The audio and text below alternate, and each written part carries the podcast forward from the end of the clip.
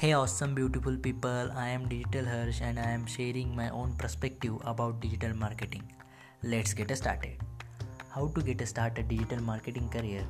Alright, guys, first you learn basic about digital marketing and applying in day to day life and some internships do some internships maybe for free and side by side start sharing your content and build your online presence after you take some freelancing project and make some money and there's few money invest in yourself and start learning 20 of other things and try to apply.